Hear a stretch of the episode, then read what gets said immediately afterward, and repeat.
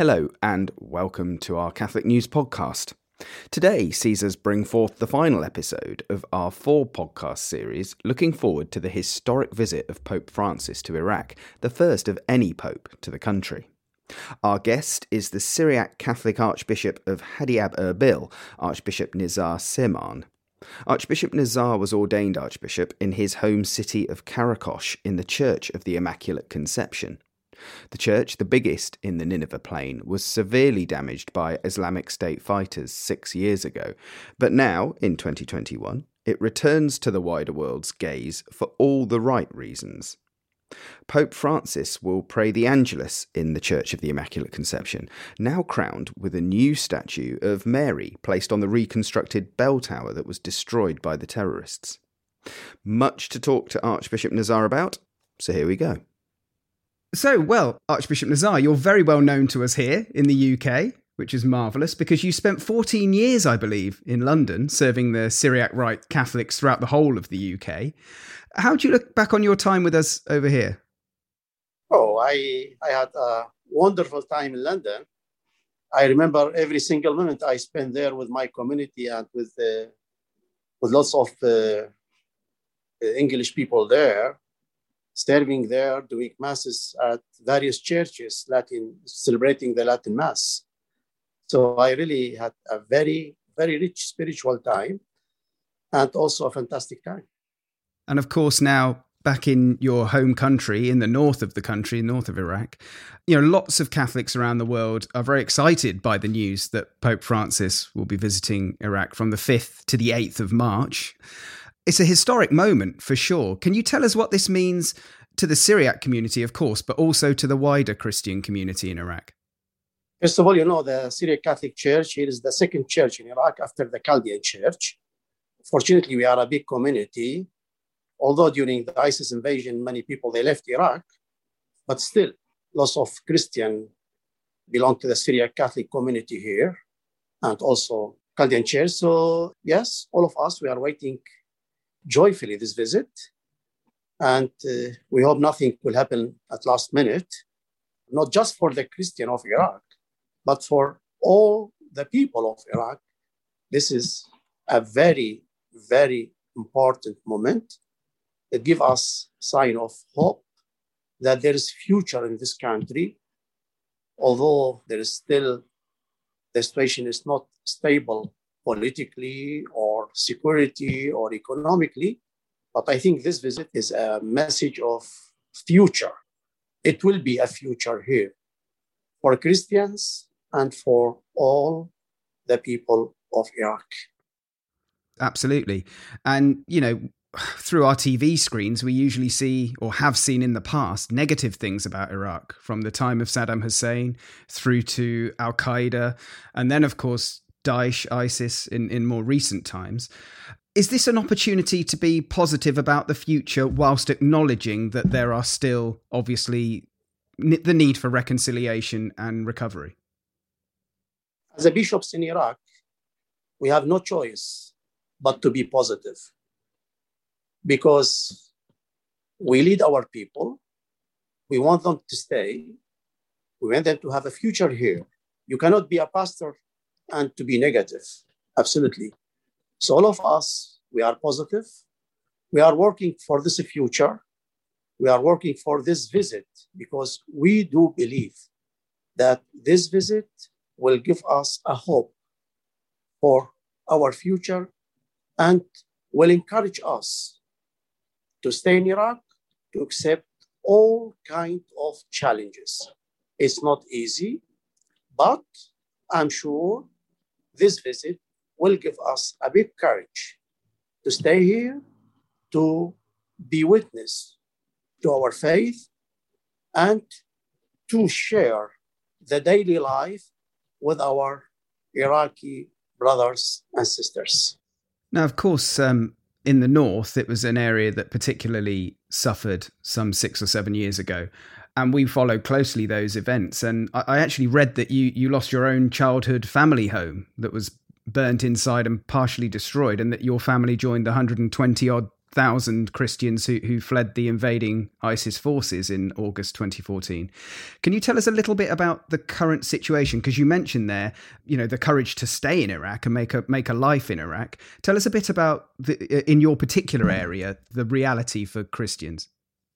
Basically, I'm from the city of Qaraqosh, when fortunately Holy Father is going to visit to stay there, and from there he's going to pray the Angelus on Sunday, the 7th of March. So everyone I meet, I say, you know, what does it mean Holy Father praying the Angelus in our church, in our city? It's like a million and million of people around the world are watching this event. So you see the love of the Holy Father to be there with you, and from there to pray with you the Angelus. Our city Qaraqosh now, they are doing a hard job on preparing everything to welcome Holy Father spiritually moment of prayer kind of every day, every weekend. And they are doing all the preparation, preparing the streets, the churches, and the church. When I was ordained, now it's ready to welcome Holy Father with its new, because they restore it now, and it's ready. The Holy Father will be the first after the restoration to enter into this church, which is the biggest church in the area. So Qaraqosh is ready everyone is happy to welcome Holy Father. They were wishing that the Holy Father will stay more time there, but we know the schedules of the visit. But it's a sign of love, I would call it, from the Holy Father to visit Qaraqosh, although the situation, I'm telling you, is not exactly 100% a good situation, but I think is good. Qaraqosh present a large gathering community in Iraq, like 25,000 people belonging to the Syriac Catholic Church. Before ISIS, we were 50,000. So you can imagine half the city, they left Iraq for ISIS invasion. Many of them in Europe, others Kurdistan, some in Baghdad or elsewhere. But Qaraqosh now is ready, is preparing, and uh, you can see the, the joy on this preparation. So on behalf of every one from Qaraqosh, I would say to Holy Father, thank you. Thank you because you thought about us and you are coming to visit our city, Qaraqosh, and to go into our church, which was destroyed by ISIS and burned by ISIS. I mean, what an I you know historic first visit, but but with that particular reality in Qaraqosh, what an incredibly iconic moment that will be for the rest of the world that maybe doesn't know so much about religion either. That that wonderful positive affirmation of your community and the people of Iraq, because the Pope, let's bear in mind, is 84 years old. He's not a young man. It's it's his first journey in over a year because of the COVID pandemic it's a very demanding schedule from south to north of, of the country. And he obviously has a love for the people of Iraq because he's really clearly, because he's said it for many years, committed to coming. How does that make you feel as, as an hmm. archbishop in, in the north of the country? I, I say it, it's sign of love from Holy Father. And to really show us how much he loves Iraq in general, but the Christian of Iraq in a particular way. So we just can be full of joy. That's what can I describe? You know, when I talk about visit, I start smiling. I start feel something inside me moving. And this is the reality. Holy Father is coming to Iraq in this, I say, bad situation in the entire world, in Iraq, but he decided to come. What can we have more than this? It's really fill us with joy when we talk about this news. Do you know, I read a really an excellent interview actually with you. And you made a comment i think this was in the catholic herald that, that i found very interesting. You said that there's a presumption in the west that there are only muslims in iraq but iraq is like a big garden with different flowers different colors and different fragrances. The west needs to understand that it is this diversity which makes iraq such a wonderful country. Now i thought that was excellent and and i guess my question for you on the back of that is how is this being received by you know the Islamic authorities? Sixty five percent Shia, I believe, the country. Is this something that they're seeing as potentially positive for the whole of Iraq and for for relations between faiths? First of all, I insist describing Iraq in this way because really, without one of these flowers, you can see a beautiful Iraq. We make Iraq beautiful with our diversity, and indeed, we are different flowers in the Garden of Iraq. Many people, I can say 90% of Iraqi population are waiting with joy this visit, and they are willing to welcome our Holy Father. And we declared many times that this visit is not just for Christian, is for the entire Iraqi population, is for everyone, because it's not a political visit, it's not an economical visit, it's a humanitarian visit, would give sign of hope that after many years we suffered from war, from persecution, from whatever, now the Holy Father is coming to bring us a message of peace and fraternity. The logo of the visit is all you are brothers. All we are brothers here in Iraq. And that's, I think, will be a nice and a good fruit from the visit of the Holy Father to make us feel we are still brother. No matter what's happened between us in the past, we are brothers. We can live as brothers. We can share the life as brothers. So I assure you, all the Iraqi people are waiting for the visit and they welcome the Holy Father with open arms and with love. I sometimes, when I look at it, consider that perhaps your ministry, having been, you know, ordained to the episcopate in 2019 and back in your homeland, it seems to be one of sort of reconstruction and reconciliation and moving forward to the future. In a sense, you came back to Iraq at a time where you could be more positive. It was it was very you know dangerous, difficult. There were negatives. Um, other minorities suffered as well. The Yazidis, we obviously we know about. But tell us a bit about you, you mentioned the church and you mentioned Qaraqosh in very positive terms. How is that overall reconstruction in the Nineveh Plains going, and are people returning to that part of Iraq? First of all, we have to thank all the Christian charities, organizations around the world. Without their help, without their support, restoring the cities and the villages and churches would be impossible. So thanks to them all. I don't like to mention one and to forget another, but all the Christian organizations around the world, they play an active part on supporting the Christian or restoring their cities, their churches, their monasteries, and to go back to these cities and to start the life again. You know, it's it in itself, when you think what's happened to us, and then we insist to go back to these cities and to start the life, it's a victory.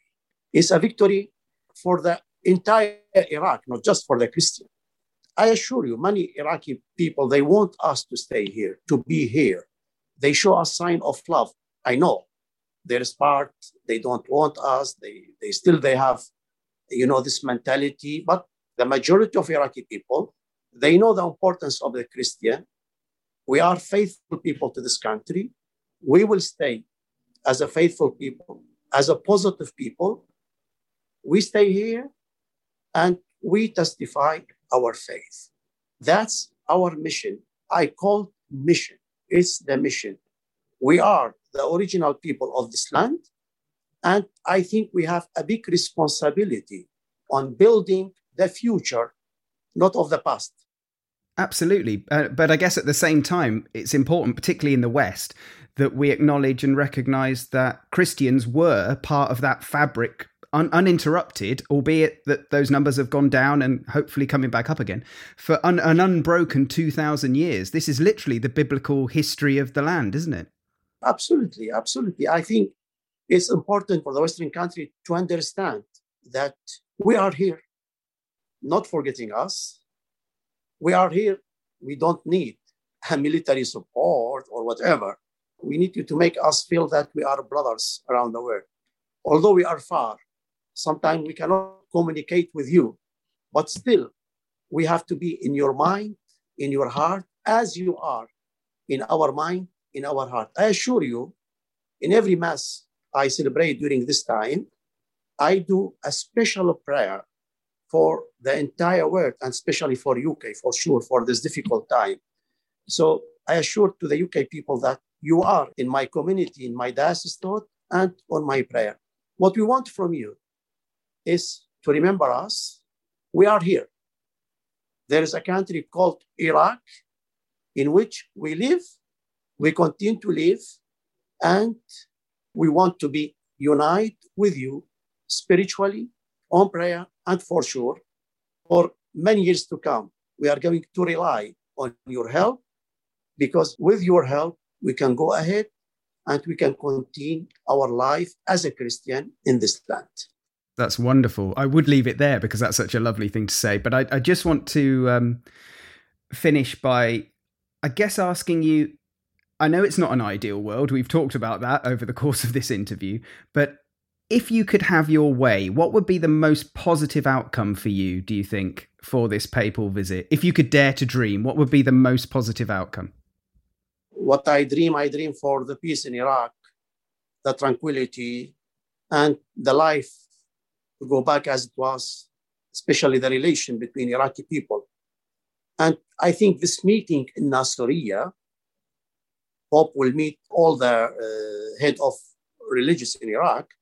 So I think that meeting will show the willing of the Christian to share the life with other people. So what I want that this idea on sharing life, this idea on together building this country will be a fruit of this visit. I know many times we forget that each one can work by himself, but with Pope visit and with meeting with all these people, all this diversity in Iraq, I think it's a good occasion to remember that together we can build Iraq. No one by itself can build Iraq. All together, we have a responsibility on building the Iraq. And Pope visit, I'm sure, will help us to be again together and to build the future of our country.